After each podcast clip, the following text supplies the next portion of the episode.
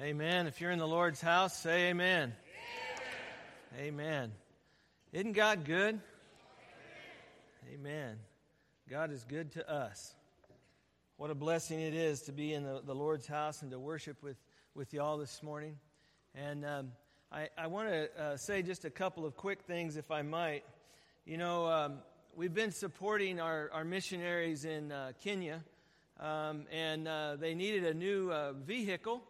And uh, our missions committee and finance team told us that if we could raise $2,500, that they would put another $2,500 with it with that match, and that we could raise $5,000 for Maisha Kamili for a new vehicle. And um, we've, we've reached that match, okay? And so I'm, I'm thankful, and, and I know uh, God is going to receive the glory, but now anything you give above that is, is going to go straight into that as well. So, um, you know, it would be a praise God uh, size goal uh, if we could just uh, give a little more. But uh, anyway, we've reached that goal, and I want to encourage you in that. Also, the end of this month is Vacation Bible School. And Vacation Bible School is an amazing time when we have the opportunity to share the gospel uh, with the, the, the kids, the children, and even the parents in, in our neighborhood. And so I want to encourage you to do that. We need all hands on deck. We need lots of help. There's also uh, in your bulletin, there is a flyer there uh, that talks about uh, Vacation Bible School. It looks kind of like this.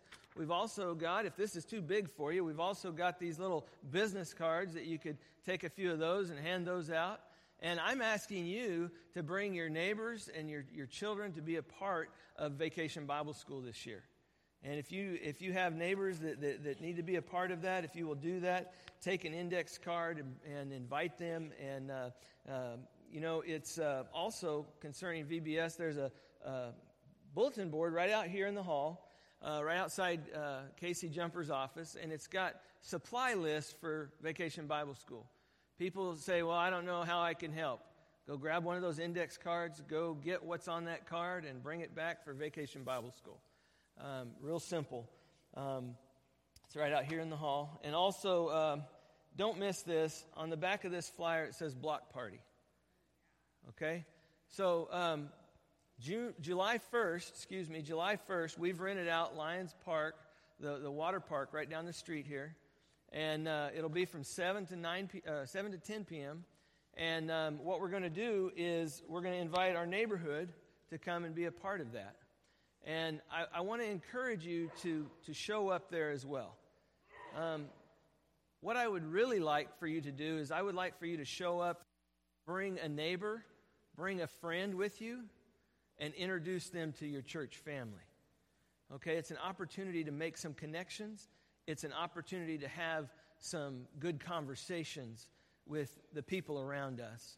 And, you know, the Lord knows it's been hot and it's, it's, a, it's a good time to cool off and uh, to fellowship with one another. So come and be a part of that. That's uh, about a month away. So you got time to put it on your calendar and, and plan on being there, but we would love to see you there. Uh, bring someone and introduce them to your church family. You know, one of the, the most audacious things that Bible believing Christians do is we edit the Bible. We don't like to think that we do that but we edit the Bible. And, and, and the very book that we claim is divinely inspired, we like to cut the parts off that we don't like, and we like to focus on just those parts that we do like. And, and, and we're guilty of that. And, and, you know, when we approach the scriptures selectively, and we only use the parts that we want to compose our own Bible, we betray the very doctrine that we cherish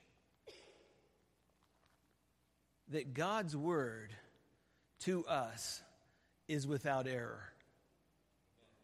That God's word to us is, is His word, the very breath of God speaking to us.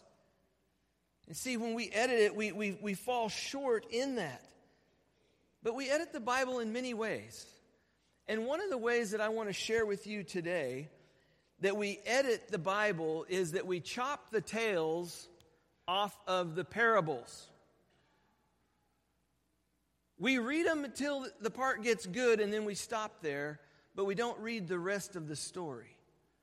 And, and um, you know, I, I think that because here we have the Son of God telling us about God. We have the one who came from heaven and became a man telling us about what God is like. He's talking to us about life. He's talking to us about sin. He's talking to us about the kingdom. And yet we want to edit that. We want to chop off the end of the story. Take example the parable of the wedding feast. In Matthew chapter 22, the parable of the wedding feast. You have a king who, who gave a wedding feast for his son, and, and, and none of the invited guests came. How disappointing. You throw a big feast, and no one came. And so he took his servants and he told them to go out into the highways, the main highways, and invite whomever they found to come and be a part of the wedding feast. And so they go out and they invite people to the wedding feast. And it says there that, uh, it says in verse 9 of chapter 22 Go therefore to the main highways, and as many as you find there, invite them to the wedding feast. Those servants went out into the street, gathered together all they found, both evil and good, and the wedding hall was filled with guests. Man, we think, hey, that's great. That's great. You know, an unlikely crowd came to the celebration when the invited guests didn't. What a story about God's grace being offered to all. What a great opportunity. Anybody can come to God's party. Period. The end. But actually, the parable doesn't end there at all. We like it to end there, but Jesus continued beyond our chosen ending. In verse 11 in Matthew 22, it says, But when the king came in and looked over the dinner guests, he saw a man there who was not dressed in wedding clothes. And he said to him, Friend, how did you come in here without wedding clothes? And the man was speechless. Then the king said to the servants, Bind him hand and foot throw him into the outer darkness. In that place there will be weeping and gnashing of teeth, for many are called, but few are chosen. Mean, you think about that, and the king arrives and he, he scrutinizes, he, he looks at each guest, and, and, and, and he, he scrutinizes this ragtag wedding party. The ones that were uninvited, but they came. And, and, and he finds one fellow without a wedding garment. And to me, it doesn't seem like a capital offense.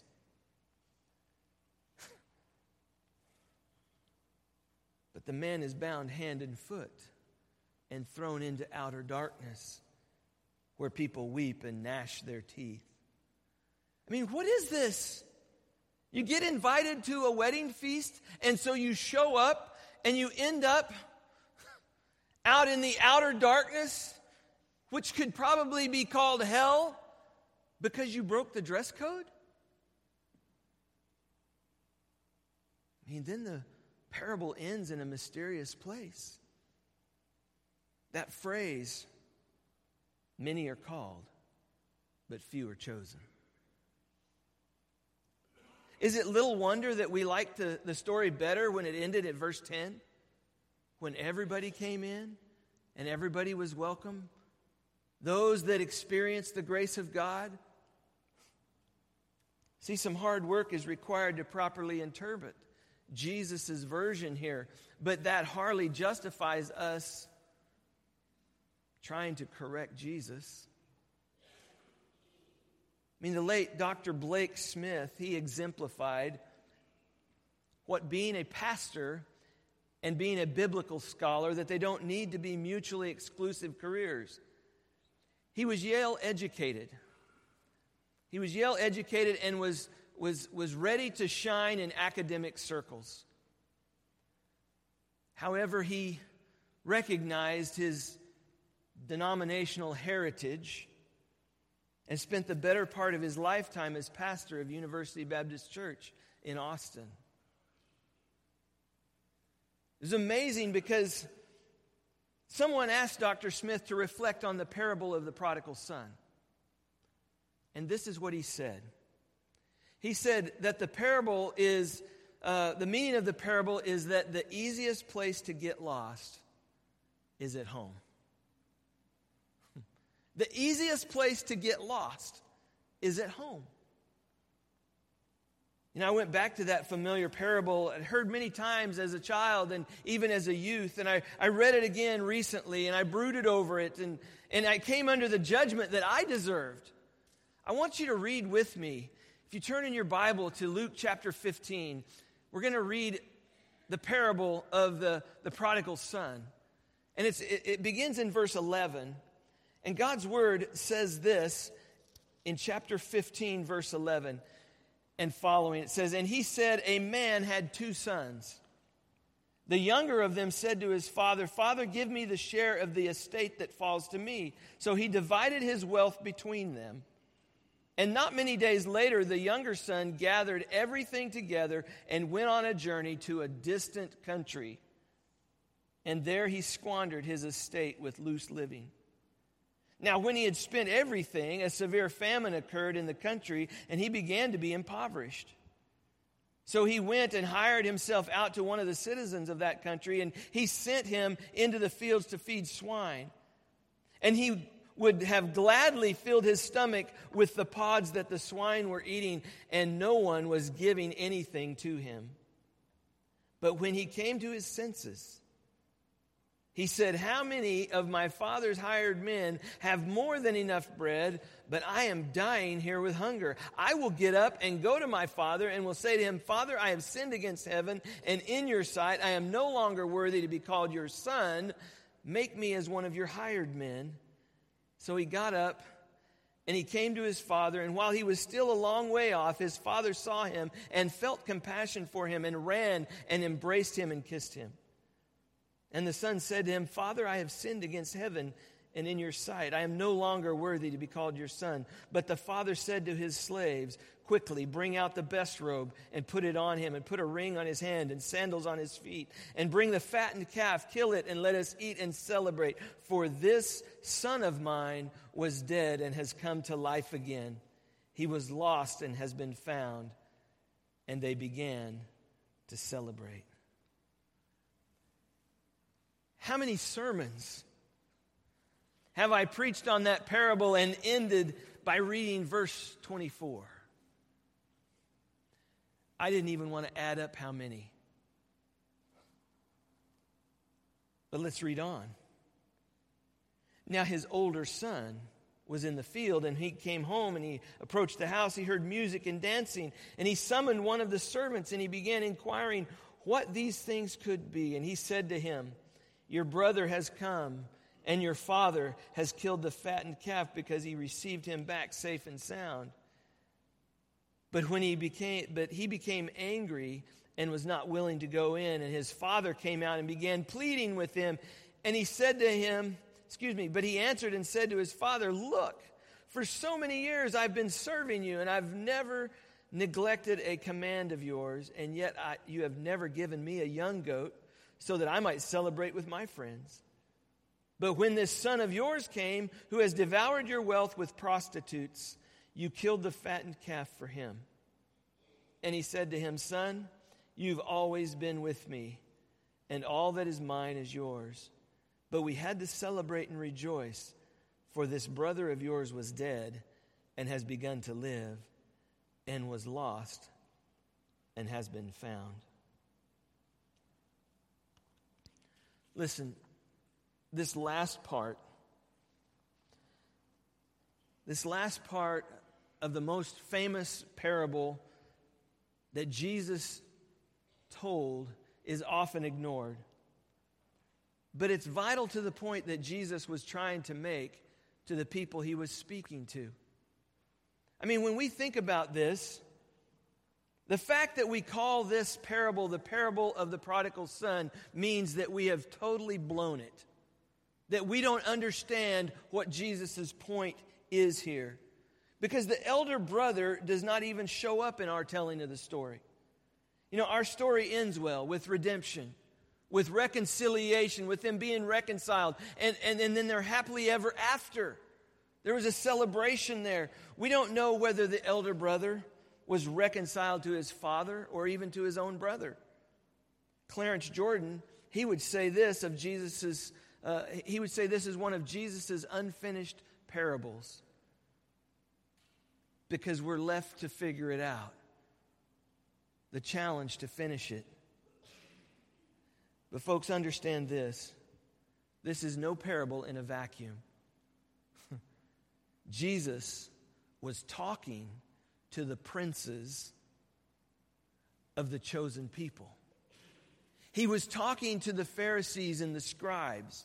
He was talking to God's elder sons in his chosen nation, the people of Israel. He was talking to those elder sons who could not grasp the possibility of God's love reaching beyond them, much less rejoicing in it. See, Dr. Smith was right.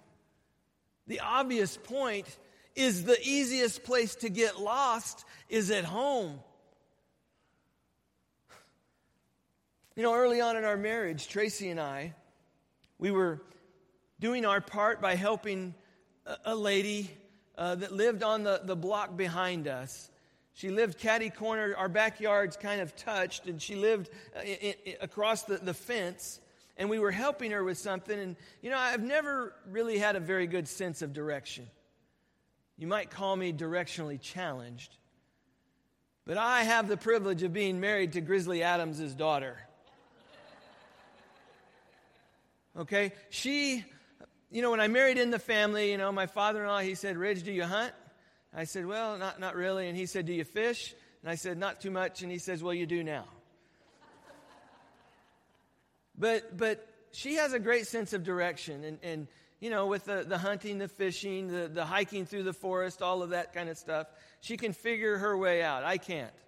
Okay? Um, and it's interesting because we finished our service to this sweet lady we got back in the truck and I was, I was backing out of her, her yard, out of her driveway actually, onto the street, and I, I turned the wrong direction. Okay, we lived right around the corner. I mean, just right around the corner, and I turned right and headed down the long way. And Tracy looked at me, and her, her agitation was rising. And she said, Ridge, where are you going? And I said, I don't know. I'm, I'm kind of turned around, I guess. She said, Come on, we live right there. I was like, Oh my gosh. You know, but, but that's the point is it's easy to get lost at home. I mean, okay, that probably helped her coin the phrase Ridge likes to take delightful long cuts. If there's a longer way, Ridge will figure out how to get there. But you know, if, if we want to be faithful to the intention of Jesus, I believe that we must interpret the parable in terms like these. The elder brother represents the church, or at least those who claim to have a commitment to God through Christ Jesus. And the other brother represents basically everyone else. See, the prodigal son's story is beautiful and it's brilliantly dramatic portrayal of the gospel, of one coming back to, to the Lord. But the jarring truth is that I should identify more with the older brother. Like many of you. I'm a child of the church. My name was on the cradle roll before they ever took me home from the hospital. I grew up sleeping on Sunday nights on a church pew just like one of these, waking up after the message was done to get up and get in the car and go home. I remember all of that. I grew up learning about God's love and about the story of Jesus and his great sacrifice for me. Oh, I've had excursions into the far country. I've done my share of that. I've taken holidays there. I've, I've danced to the music. I've played in its streets, but I've never lived there. What I mean by that is I never moved in, I never settled down, I never stayed until the pigs came home, nor was I envious of their supper. See, my home has always been with God's house. And I was what you might call, you know, a good boy. I always came home at night. If I believe Jesus, that puts me in a very dangerous position.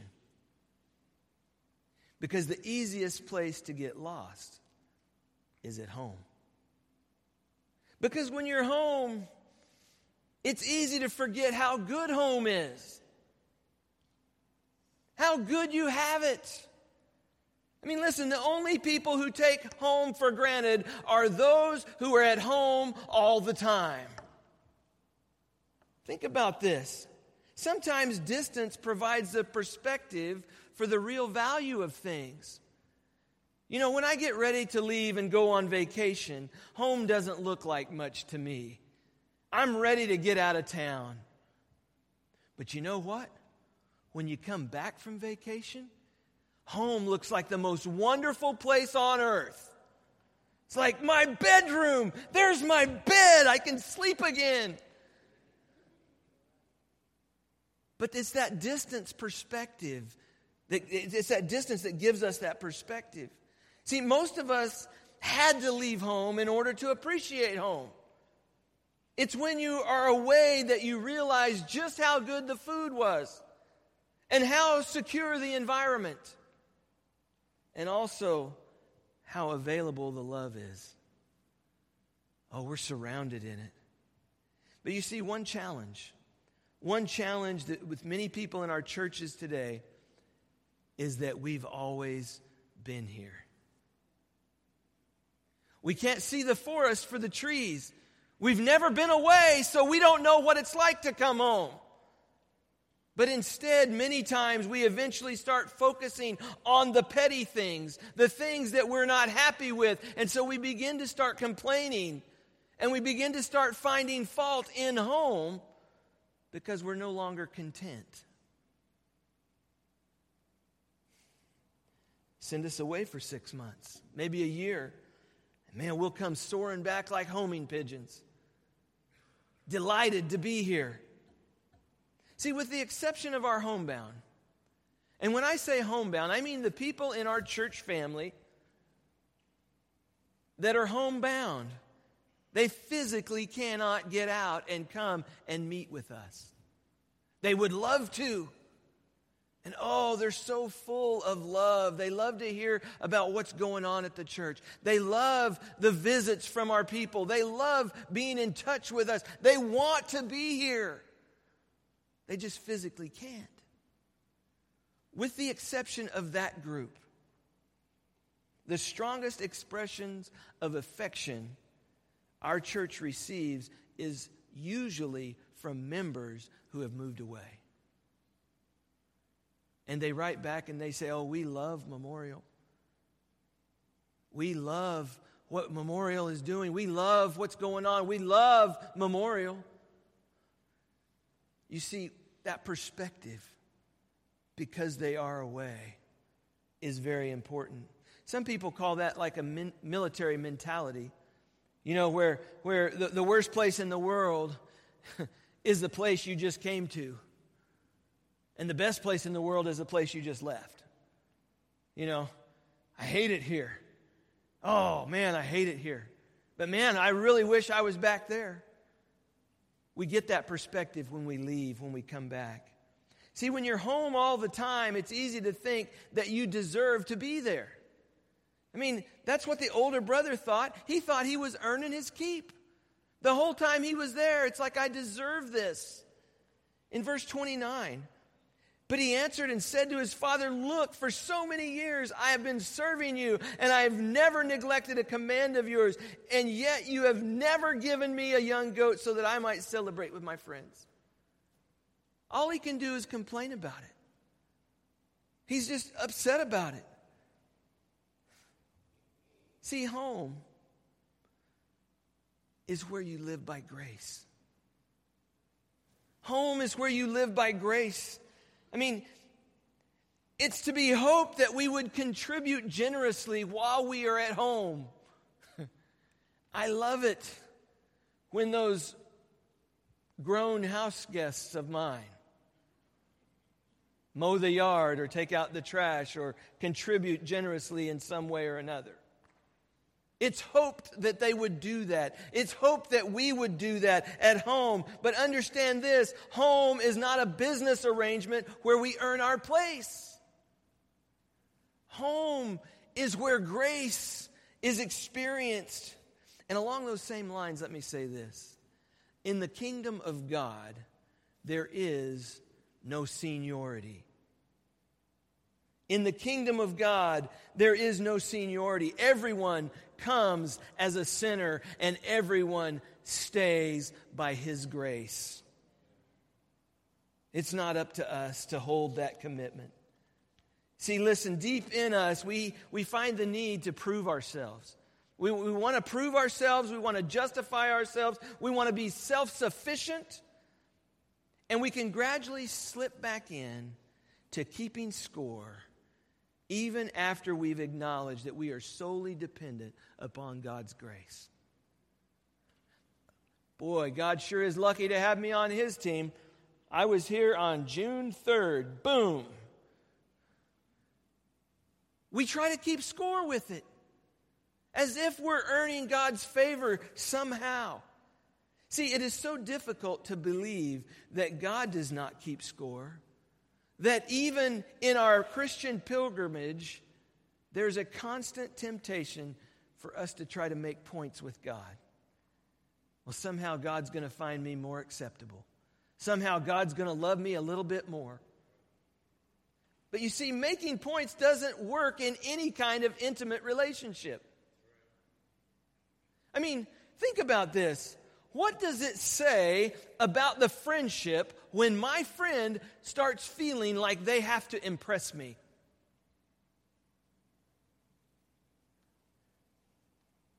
Folks, you don't want that friend. The one that feels like they have to impress you or to keep up or do something to, to, to win your favor. A friend accepts you at all times, warts and all the good and the bad. I mean, what does it say about a, a, my marriage if, if either me or my, my wife fall into feeling like we have to justify our actions? Where's the trust? Well, I did that because, well, I did that because, well, I did that because. Where's the trust in the relationship? We do that to God all the time. Well, if I do this, then you'll do that, right? Well, if I do this, then you'll do that, right? That's not how it works. We cannot court God's favor. He loves us. We stay by His grace. It's true with God. We're invited to be vulnerable and to trust in our relationship with God. You know how God's heart must hurt and bleed when we don't trust Him? When we think that we've got to um, justify ourselves or, or we become defensive or, or ultimately we become self righteous in our relationship to a most gracious God. I've been doing all this work for you, God. You owe this to me. God owes you nothing. He owes me nothing. He doesn't owe mankind anything and yet He has given us everything. See, the easiest place to get lost is at home. Because when we're at home, it's easy to confuse physical proximity with spiritual closeness. I think we need to hear this. See, the implication of the parable is that we can be physically close to someone and not be with that person at all. We can be physically close, we can be in proximity with someone and not even know that person. And many times it happens in the church where we might sit next to somebody on a pew for 30 years and really not know that person. Folks, just because we're in proximity, just because we're in God's house, does not mean that we have a relationship with Him. Do not confuse that. We can be physically touching one another and still be out of touch. We can be here physically and we can be a million miles away. See, that was the point of Arlo Guthrie's play, Alice's Restaurant. You know, people bumping into each other, people talking incessantly. They were, they were touching, they were bossing each other around, but never belonging to each other.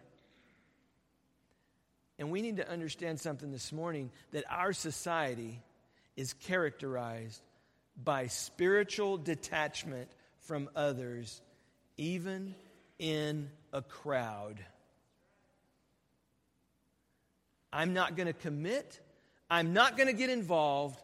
I'm going to do my own thing and I'll, I'll, I'll, I'll, perform in my own little circle over here. And nobody, I don't have to get close to anybody. I don't have to get hurt by anybody. But the bottom line is you're still alone. You've not come into his court. I think this is important because, folks, that is true aloneness to be in a crowd and to be totally alone. See, people who have a strong church background or who are active in church life may assume that they have a significant relationship with God.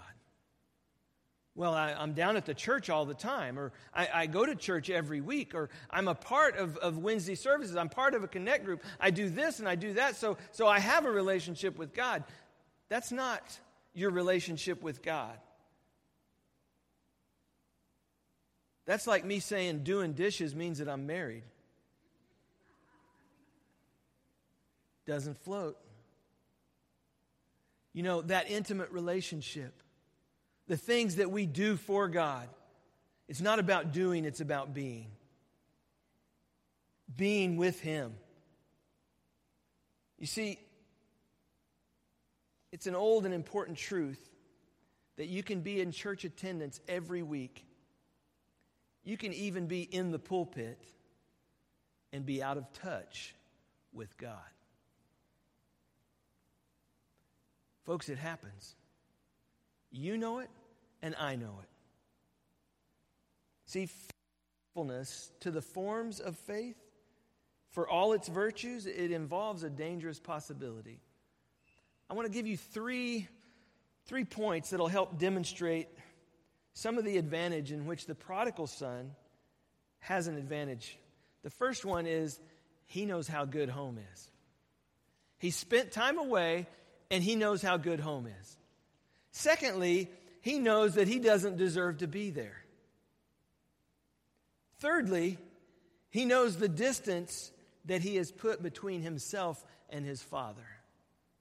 He knows the hurt that he has caused. See, his awareness of his need is unambiguous, it's, it's clear. I mean, you think about this the one who went away to the far country, he's hit rock bottom. He's hit rock bottom and, and things are abruptly clear. He, he comes to himself. He comes to his senses, it says, and his choices are radically simplified. He can either die or he can go home. Those are his choices. See, the Father offers forgiveness, acceptance, and love beyond his farthest fetched fantasies much less his hopes. But there's rejoicing and there's celebrating all over the place because my son that was lost is now found. My son that was dead is now alive. It's little wonder that we want to close the curtains there. But notice the father is not yet at peace. The father is not yet at peace. He's concerned about his other son, the faithful one at home, whether he will come to his senses, whether he will come to himself. He wants the kind of maturity for his older brother that will cause him to embrace his younger brother with a joy similar to his own. To be able to say, I love you, brother. I love you, dad. Not, I deserve this. Give it to me. I want this. But, dad, I love you, and I see that you're hurting. He wants that same kind of love. And he, he gain, he, the father feels the pain of the possibility of regaining one son, but it may cost him the other. He looks in, he looks in sadness on the prodigal son the one who stayed home. And my point is this the revival and the renewal of the church does not necessarily happen when the world comes trudging in from the far country. We think that somehow, when, when, there's a revival, that all of these lost souls are going to be, be brought into the church that they're going to be brought into the fold, that they're going to be brought in here. But, folks, I would submit that revival and renewal of the church happens when resident brothers and sisters find the same far country inside. That we are not where we thought we were with God. When they begin to experience this kind of homesickness, that I can either die or I can go home. That I can, that I get, that's my choices. It's so profound that, that, that we want a family reunion, and that includes everybody, even those we have contempt with.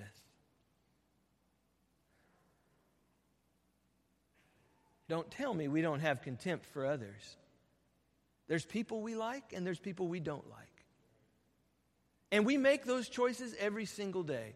And what I'm saying is when revival happens in this house, when revival happens in home, what happens is the resident prodigals get right with God.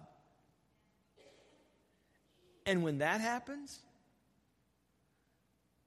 it will be so attractive that people who are in the far country will want to come here to get in on that.